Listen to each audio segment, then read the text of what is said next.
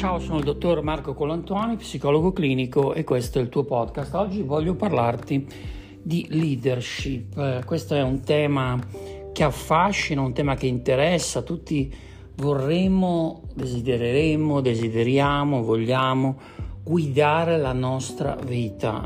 In effetti il verbo to lead ha proprio a che fare con questo, con guidare, ed è diverso da un altro verbo utilizzato in inglese che è drive, che è più legato a una guida meccanica.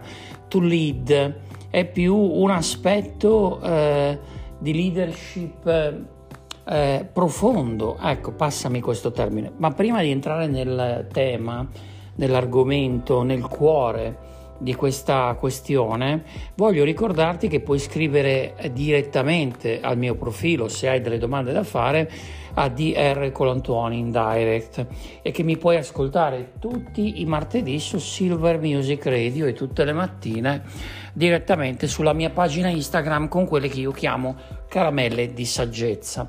Allora, questa puntata nasce come spunto dalla lettura di un libro che è avvenuta tanti anni fa, ma che mi è capitato tra le mani così, in maniera casuale, anche se la casualità forse nella vita non esiste.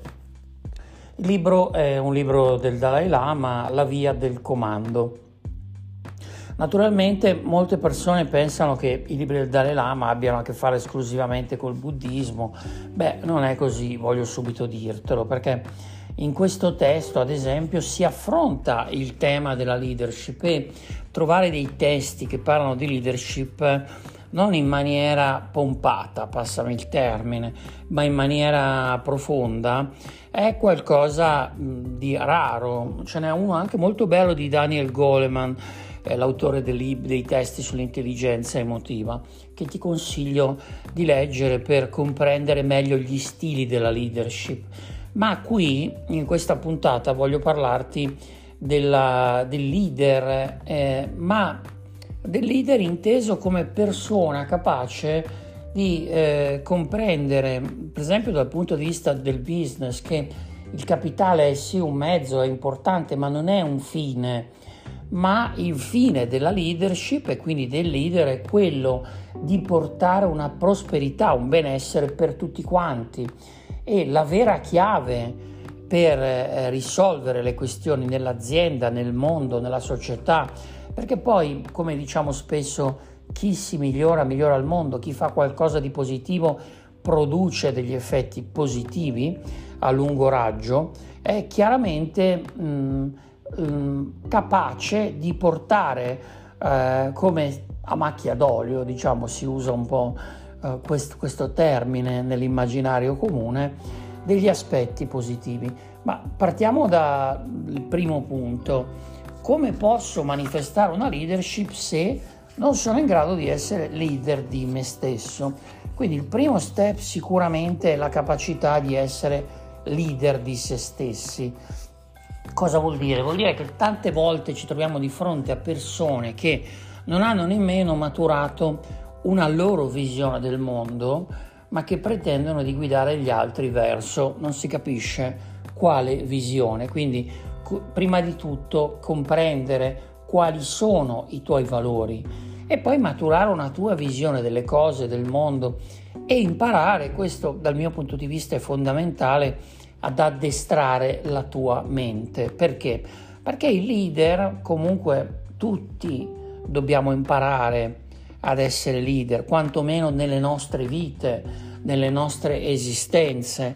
Deve essere in grado di allenare la sua mente, piuttosto che cercare, come dico spesso, di sopravvivere. Ecco, quindi vivere, esistere, non resistere, non sopravvivere.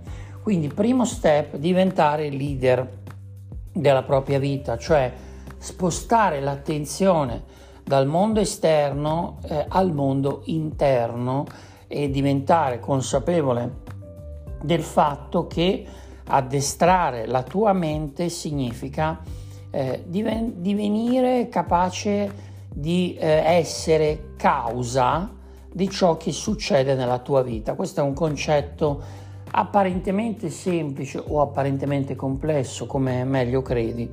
Cioè tutto quello che accade nella tua esistenza lo hai causato tu, lo causerai tu. Quando entri in quest'ottica sei sulla buona strada della leadership. Ma allora quando mi capita qualcosa di brutto l'ho causato io. Allora qui è un concetto un po' più ampio, il concetto che chiama in causa la responsabilità, quindi la capacità di vedere gli eventi, le situazioni non come generati dalla mano del fato, ok? Ma come risultato delle tue proiezioni mentali, dei tuoi atteggiamenti, della tua capacità di comprendere gli eventi, le situazioni e di trasformare anche gli eventi e le situazioni più pesanti, più problematiche in nuove opportunità. Quindi un leader sa ringraziare anche le situazioni più spiacevoli, più pesanti, perché sa leggere in quelle situazioni qualcosa di importante per la sua crescita, ok? In questa prima puntata dedicata alla leadership ti sto parlando quindi di che cosa significa essere leader della propria vita e di quanto importante e fondamentale sia diventare leader della propria esistenza senza lasciare la centrale di comando di quello che accade nella tua vita in mano ad altre situazioni / eventi.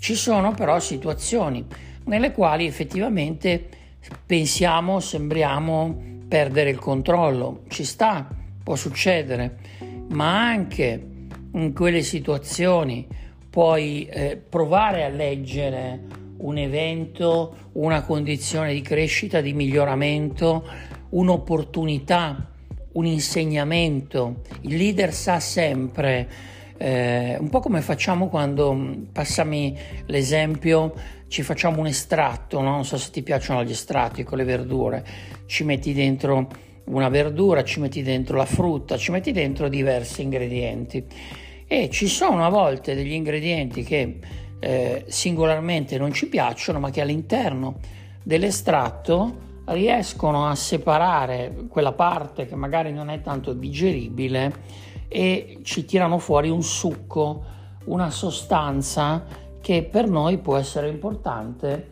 per sentirci bene, sentirci in forma. Ecco, il leader sa prendere dalle diverse situazioni le sostanze benefiche, le sostanze migliori e anche quelle più amare, come può capitare in alcune verdure, in alcuni frutti, le rende utilizzabili, le rende utili per la sua crescita, per il suo miglioramento. Questa è la prima puntata dedicata alla leadership, alla nuova leadership.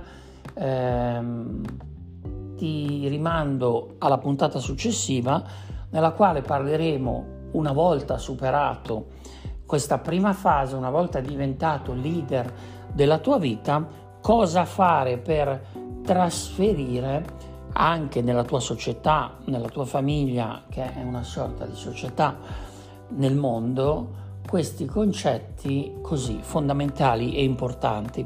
Io ti ricordo che mi puoi scrivere a Dr. Colantuoni se hai voglia di dirmi qualcosa, di farmi delle domande. E niente, ti saluto e ti ringrazio. Mi raccomando, condividi con più persone possibili questo podcast, perché più siamo e meglio siamo. Ciao.